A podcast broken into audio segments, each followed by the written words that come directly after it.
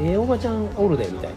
ええおばちゃん。要するにこっち側の本来の自分の本来の自分の神様の方を使命として体現しよう表現しようっていう方に仕事をしようとしてくれてるおばちゃんが出てくるんですよ。へこんなことやってると、えなるほど。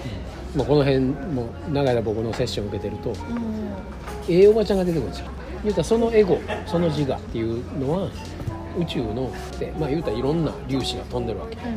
その中から本来の自分の使命に必要なものだけを例えば美しいものが好きですぐらいの言葉にしたらねそんな感じやったらもっとその美しさを研ぎ澄ますようなキューッとなるような美に関してのものが入ってくるんですよ。だから例えばこういう空間もそうこういうお店もそうですよね。私が表してるわけよ私がどんどん研ぎ澄まされてくるっていうことですもっと言うと今まで。はこの人は好き。この人は嫌い。この人嫌この人のこういうとこがこの人好きやけどこの人のこういうとこが嫌とか外側を研ぎ澄ましてながら、あでも私の中に何かあるんですね。っていう僕らはこっち側を見るようになってきてるから。こうするとあの人こういうところ私の目から見たら見えるけれどもでも幸せでいてくれたらいいなぐらいの感じですよ。もっと言ったらあでも幸せなんでしょうね。それぐらいの感じで見ていく。でちょっと執着がある人やと例えば恋人とかまあお母さんやったら子供グッと執着ありますよね。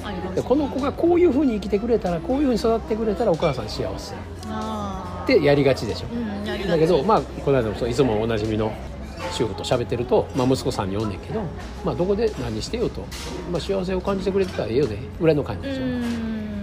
で感じてくれてたら私が幸せっていう順序じゃないですよ。うん。私は私でもう幸せ日々幸せ。息してるだけで幸せ。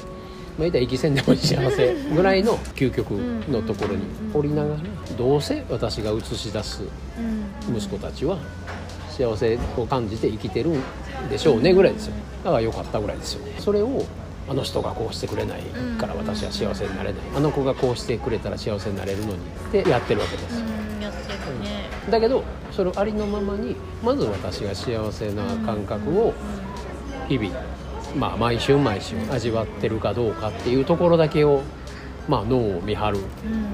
まあ脳じゃなくてですよ。感覚を見てるって感じ。ですで無理やり別に幸せを感じる必要があるんです条件つけてね。今日はちょっと体調が悪いわ。でも幸せなんですよ。体調が悪いっていう言葉も嘘やからね。それとこれとは別なんですよ。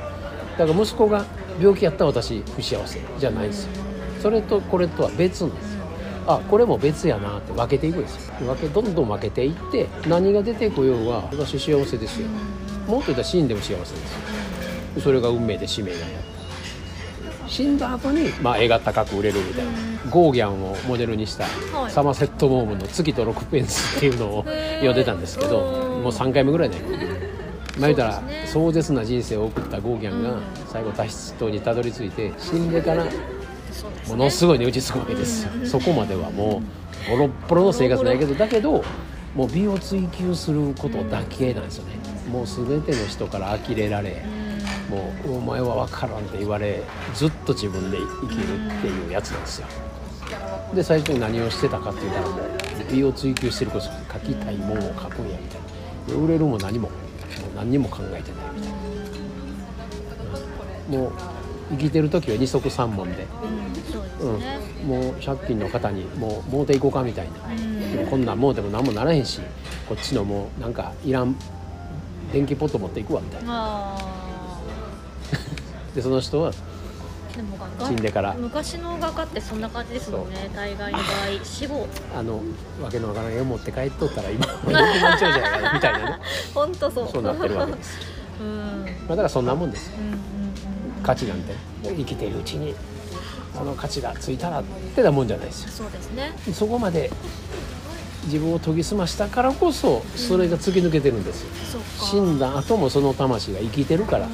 それがまあ言うたらそういう芸術に残ってるからわけのわからん絵やけどなんや刺さるなってなるわけですよ。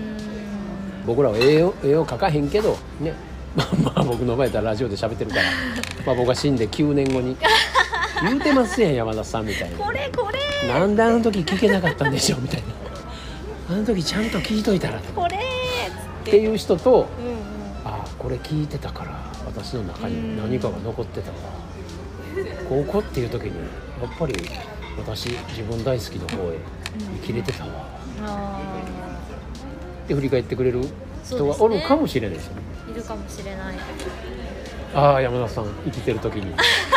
もうちょっと愛想してたよかったいやなんか別にそんな形を残さんでも、うんうん。その人がおったっていうだけでーうん。みんな残ってるわけでね。だからそこまで残るものって何やってことですよ。今の自分に問いかけるとしたらそのワクワクのその源そうワクワクじゃなくてもいいですよ。うん。うん苦悩でもいいんですよ。うん。苦しみでもいいです。やそれも楽しい魂レベルだと楽しいんですもんね。あの人苦しいんだよなーって。うん。だけど僕らにこんな思いを残してくれたよねうん